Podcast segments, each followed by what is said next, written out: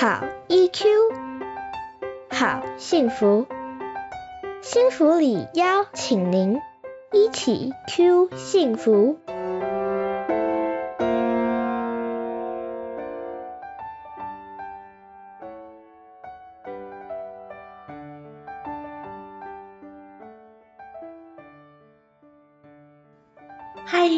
大家回到一起 Q 幸福频道，我是节目主持人骆玉芬，临床心理师。一起 Q 幸福频道是由新福里情绪教育推广协会所经营。新福里长期投入儿童情绪教育工作，提供有专业基础的 EQ 教育内容。本频道由协会中的专业讲师与大家分享情绪教育相关的内容，陪大家找到生活中的好 EQ。嗨，大家好，欢迎回到节目上，我是玉芬。今天呢，我收到的家长提问是啊，当孩子开始很有主见的时候啊，却让爸爸妈妈也不知道要怎么沟通。那想要邀请到就是今天的专家来跟我们聊一聊这个问题很常见的问题。对，那我们今天呢再次邀请到的是美君心理师来到节目上。嗨，美君，玉芬你好，Hello，美君心理师上次来到节目上谈的那个议题啊，其实就是谈的真的太精彩了，非常受欢迎。所以希望这一集呢，再次的请美君来帮我们解析一下。那为了避免有些有些听众呢还没有认识过美君哦，所以还是请美君稍微介绍一下她自己哦。好，谢谢各位听众，大家好。呃，我是王梅君心理师。那我目前是在台湾大学幸福中心服务，然后我也有在北投的北城身心诊所。那主要的对象都是呃青年或者是成年，然后老人族群，他们在身心健康、情绪调试部分的议题。是，所以其实，在生命的很多阶段，都是美君心理师曾经陪伴过的。是是是。嗯，那所以美君心理师其实有跟很多家长合作的经验嘛。嗯，对。所以像今天遇到的这个问题，就是家长的提问是说，孩子开始很有主见的时候，这个会不会是你也很常遇过的？当然，因为我们也是为人父母，是 而且的小孩也很大了，对不对？嗯，对。这个问题就是当孩子很有主见，通常这个应该孩子已经比较大一点了。哦，不是哦，其实当小孩子那个小婴儿可能还不到一岁哈，但是他这样摇摇晃晃的过程里面，他已经可以开始点头摇头的时候，那个时候其实就应该是他们呃在萌生主见的一个过程，对对，是是是。那呃大一点，大概比如说他语言表达已经比较顺畅的时候，他们就会比较呃多的呃去表达，或者是去呃更能够说他自己想要什么或不想要什么。所以这个时候，可能父母亲就会呃注意到说，哎，这个呃以前有我我我我叫你做什么啊，那你就要做，你你就要做什么，你应该要做什么，你不可以做什么。小小孩的时候，可能他们会听，嗯，对对对，因为他有很多，就是你做了你不做，就会受到父母亲的 惩罚或者是奖赏哈。是那呃小一点的孩子大概。父母亲会觉得哦，比较容易带，是因为他们都会听话。对，听话的意思是听我的话，听我的要求。但是。大概差不多国小中年级以后的孩子，其实他们呃的想法思考就越来越成熟了。以后，那他们会越有自主的想法出现。嗯，那他们的语言表达也会比小小孩的时候更清楚。嗯，那这个时候可能父母亲就会发现说，哦，我的话好像再也没有那么 对，没有那么有效了。是，对，然后我的权威性可能再也没有那么那么顺畅哈。然后。不管我说，呃，我我提出这些要求，我说你应该好好念书啊，你应该要这个呃，不要太打电动等等的时候，孩子可能就会说不，我不要，嗯，或者是说，哎，我想要什么？是那。父母亲这个时候就会觉得，哎，好像是困扰，开始困扰啊！我要怎么跟孩子沟通呢？嗯，所以可以这么说，其实孩子的主见在他很小的时候就萌生出来，没错，他其实是很有自己的想法的。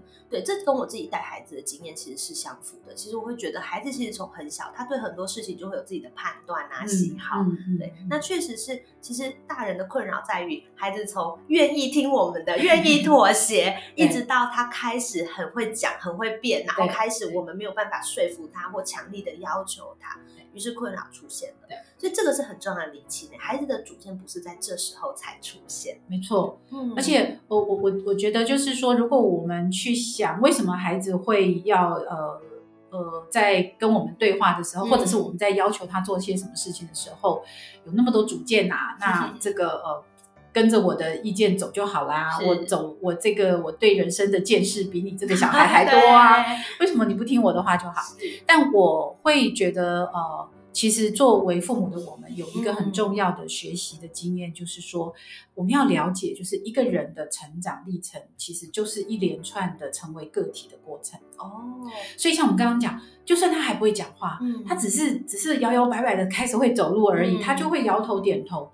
我认为那是一个非常可贵的一个自我表达。嗯，哎，也就是说，那是他在开始学习成为一个独立个体的一个启蒙。是。嗯，我很喜欢这个概念，就是一个孩子或者一个人的一个生命的诞生，他就是在成为独立的个体。没错，没错。那但是我想有一些听众可能不是很理解什么叫做独立的个体，你可以帮大家再解释一下这是什么概念？呀也就是说，呃，作为一个独立个体，他在练习从他跟呃周围的人的互动，或者是从他跟一些物体的互动。嗯，啊，比如说他拿着那个呃刺刺的这个这个东西的时候，他就不舒服，对。就会感觉到不舒服，他就会知道我不要这个东西。嗯，然后他拿着那个，我们知道小朋友都很喜欢那个绒毛玩具，有没有很舒布偶服很舒服，抱在身上好舒服。他觉得哎，这个感觉好好哦，嗯。我好想再经历嗯。啊，或者是我很想要获得。嗯。或者是说他随手拿着一个画笔呀、然后是。随便涂鸦的时候，他觉得哇，好满足哦。嗯这就是一个孩子开始在从小小孩的时候，慢慢慢慢随着成长的历程，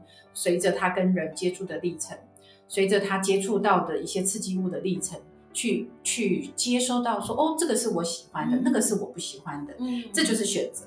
所以每个孩子的这种喜好是不同的。嗯那因为每个孩子喜好不同，他为了要去满足他这个喜好，嗯他开始会有一些行为，有嗯我们讲的动机，他去接触或者他去练习，嗯让这个他所喜欢的这个感觉能够一直不断的涌在他心里头、嗯啊，然后让他有这个甚至最后的成就感嗯等等。那因为每个人的喜好不同。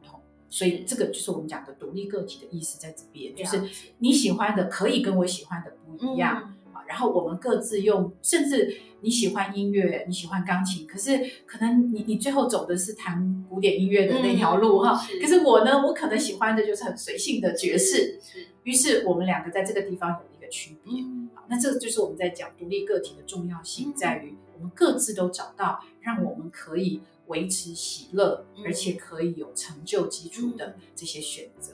所以其实很可以可以很清楚的看到，一个人或一个生命要成为独立的个体，它其实是有阶段性的，是。他需要先对自己的喜好、感受有所了解，是有所体会的。嗯嗯，他嗯。接下来才有办法去做一些行为上面的选择，去决定我要保留哪样子的舒服的感觉，对。然后我要追求怎么样子想要的生活样貌、生活形态，然后最终他会知道说我的选择、我的喜好跟别人其实是不不一样，对是对对。所以他其实，在年纪小的时候需要有大量的对于自己的经验的认识，对，然后再来会有对别人的认识，知道说我们两个的区别在哪里。这个时候，那个独立就出现。出现，对。嗯，所以，其实当孩子开始不管用语言或者是用一些行动，是向我们表达说他其实不想要接受我们的一些要求，嗯好，或者是甚至我们的一些价值观的时候，嗯我我认为这是一个机会了，嗯就是说这是一个呃孩子给父母的机会，让我们能够放下身段，然后去去认识他。我刚刚讲放下身身段这这几个字的时候，我就突然想到说，呃，我们如果能够了解一个人。的生命历程就是在练习成为独立个体的历程的话，那这个时候父母亲呃，因为我们常常在所谓的教养的历程，我们都会觉得是我们在上，他们在下，嗯，哎我们会觉得说啊，我我就是要教你什么事情我有一个权威在。对，或者是说我要教导你什么事情在这个世界上才是重要的嗯哈、或者是呃什么事情在这个世界上才是美好的。嗯。那这是我们自己父母亲的价值观。嗯。有的时候我们在教养历程里面，我们会用呃上我刚刚讲上对下的这个这个互动的呃姿态，嗯。告诉他说你就是照我这样做就好了嗯。哈、那这个我们通常讲这个叫要求。对，那要求的意思是指说，我告诉你这个方向，然后等等，那你要做，我就鼓励你；嗯如果你不做，我可能就处罚你，或者是我就我就会忽略你啊，等等。嗯所以其实呃，当今天在讲这个主题说啊，父母亲不知道怎么跟孩子沟通的时候，嗯我觉得我要先提出来这个澄清，就是如果父母亲想的是沟通，嗯那就不是要求。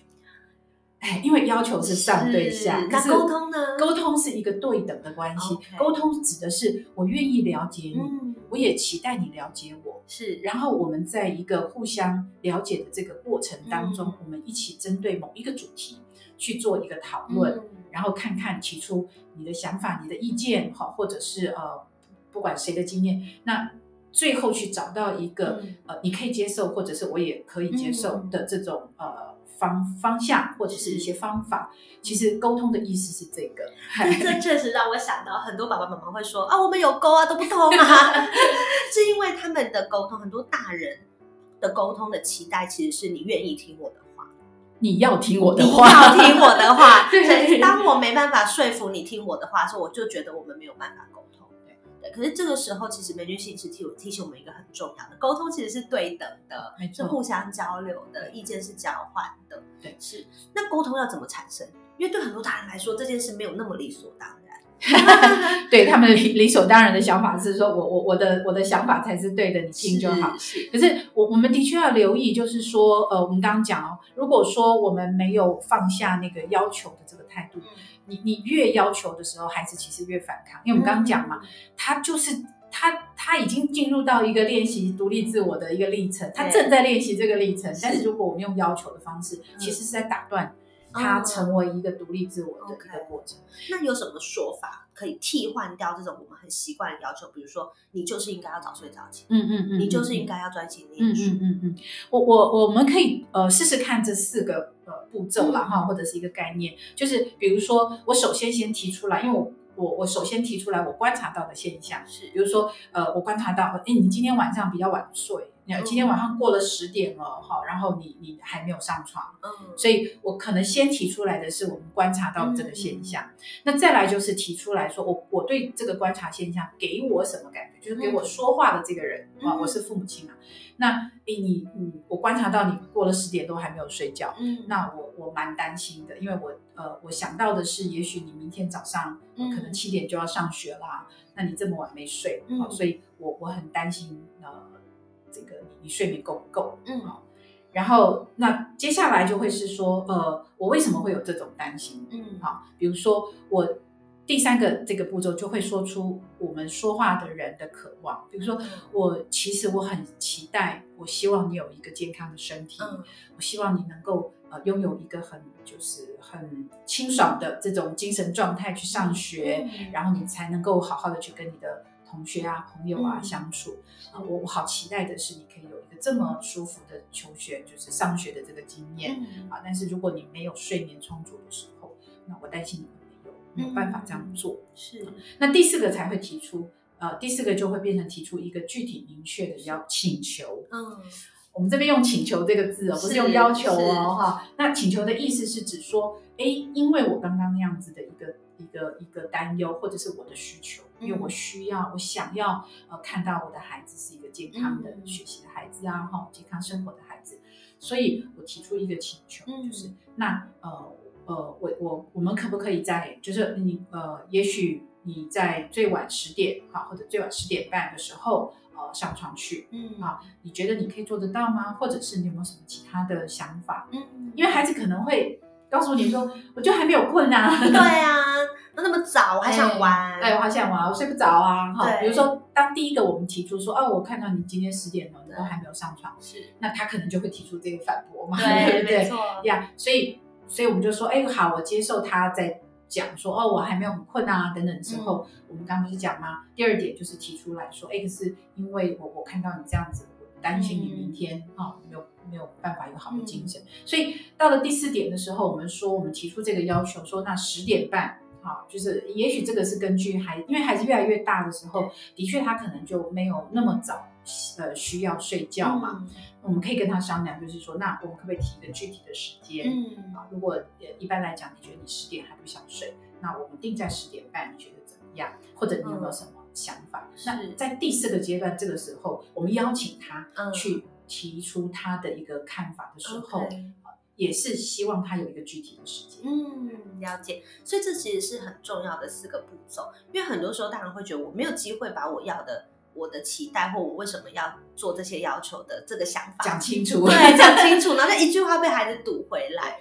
所以其实这四步骤，第一个步骤是说，把我观察到的事情叙述出来，让他知道说，哎，我看见，比如说，哎，我注意到你。这个礼拜好像都很晚睡，因为我注意到你最近都一直在玩手机，就是把这个看到的事情给点出来，而且不评价，重点是不评价。哦，这个 对很多大人很难忍，对，就说你到底是几点要睡觉？你是都不用睡了是不是？这样，所以先不评价，只是先描述。没错，OK，所以这第一步骤。然后第二步骤是讲我自己的感受，嗯嗯，这个东西呢，大家有的时候大家会觉得不是理所当然，你应该要知道。可是当我们没有讲出来的时候，孩子不知道说我们提出这个要求，其实是因为比如说我们是担心的，比如说我们是就是很很很在乎他的，是想要关心他的，孩子只会觉得很烦、很啰嗦、很讨厌，你又在管我了 这样。所以当我们提出说，哎，我会担心你的睡眠可能。我会担心有一些重要的事情好像没有做完，或者我需要在你你你精神很好的时候跟你互动啊等等。很多时候我们家长会忘了去讲自己的需要。那可是其实，在讲出自己需要这件事情，它就代表的是我对我自己负责。嗯，所以。我我其实很想要跟你好好相处，对不对？可是如果我只讲说你给我去睡觉，你时间到了就该睡觉，它就变成是一个规则。可是实际上，孩子如果能够拥有好的睡眠，他精神很好，那他在跟我相处的时候，是不是我也会很开心跟快乐？所以第二点，其实它的重点在于要让孩子知道你自己的渴渴望是什么，你的需要是什么。这让我想到很多大人啊，或者我自己小时候都会被妈妈讲说什么，就把家里当旅馆啊。就他们的背后的期待，可能是希望跟孩子有多一点相处的时间。对，可是当没有把这个话讲出来的时候，这些话在孩子听起来就变得很刺耳，像是一个指责。是，就是一个指责。所以那个。更不舒服，所以今天如果大人讲的是说，我注意到你最近好像常常就是很晚才回来，嗯那我也很希望可以跟你有多一点聊聊天的时间、相处的时间，把这个需求讲出来，其实是一种对大人自己的负责。对，我觉得这真的很重要，而且这会让这些话听起来比较悦耳一点，比较容易听进，所以他就会是我们刚刚讲那个对等的关系，就是不是我命令你，对，而是我我这边有一些个呃需求，是，那我想要跟你商量。没错，而且最重要是第四个步骤，就是我仍然提供了一个可以提出，你可以提出你的意见的这样的机会，我愿意去听听看你自己的想法。对，是好的。所以今天的这个主题就是，当孩子越来越有主见，其实要大人要怎么办？其实梅君心理师第一个破除的盲点就是，主见不是到孩子大了才出现。对，对孩子是一直以来都会有自己的喜好啊、判断啊、感受。只是让孩子长大了，他有更好的沟通能力，然后更更多、更丰富，对，这更直接的表达、更丰富的生活经验的时候，他就会开始想要去跟你做一些讨论跟沟通。所以这个时候，大人有一个四步骤的沟通，对，可以去学习起来，跟孩子做一个对等的沟通，不是一个上对下的沟通。没错，对，我们再帮大家复习一下这四步骤沟通。第一个就是描述出大人看见的事情是。然后第二个是说提到说，我看到这个事情对我大人自己带来的感受是什么？对。然后第三个是提出说，那我其实真正希望的，我的需求，我的期待到底是什么？那第四个步骤就是邀请孩子也去讲讲他自己。对于我们所观察到这个现象，他有没有他自己的期待或想法？然后提出一个两两个人都可以接受的一个请求。没错，就是一起去达成一个请求。对，是，所以四步骤非常具体实用，提供给听众朋友，希望大家在跟这个越来越有主见的孩子沟通的时候呢，能够有这样子一个步骤帮忙到大家。呀。好哦，那今天在节目的最后，美女心理师有没有什么想要提醒大家的呢？哦，我有组合成一段话哈，就是我们呃做父母的，我们可以慢慢来练习接纳独立自主的需求，嗯，然后我们可以培养对等双核的沟通。哦，哇，这句话真的是金句耶！再说一次，提醒大家。OK，好，呃，接纳独立自主的需求，培养对等双核的沟通。太好了，真的把我们今天这一集最重要的重点都浓缩在这两句话里面。谢谢梅君静心理师今天带来这么精彩的内容，谢谢玉芬，谢谢。很希望之后还有机会再邀请到美君心理师来节目上跟大家分享哦。谢谢，谢谢。那我们今天节目就到这边，谢谢大家，拜拜。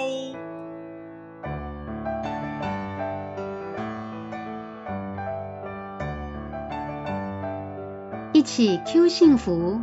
台湾幸福里情绪教育推广协会制作，欢迎您持续收听。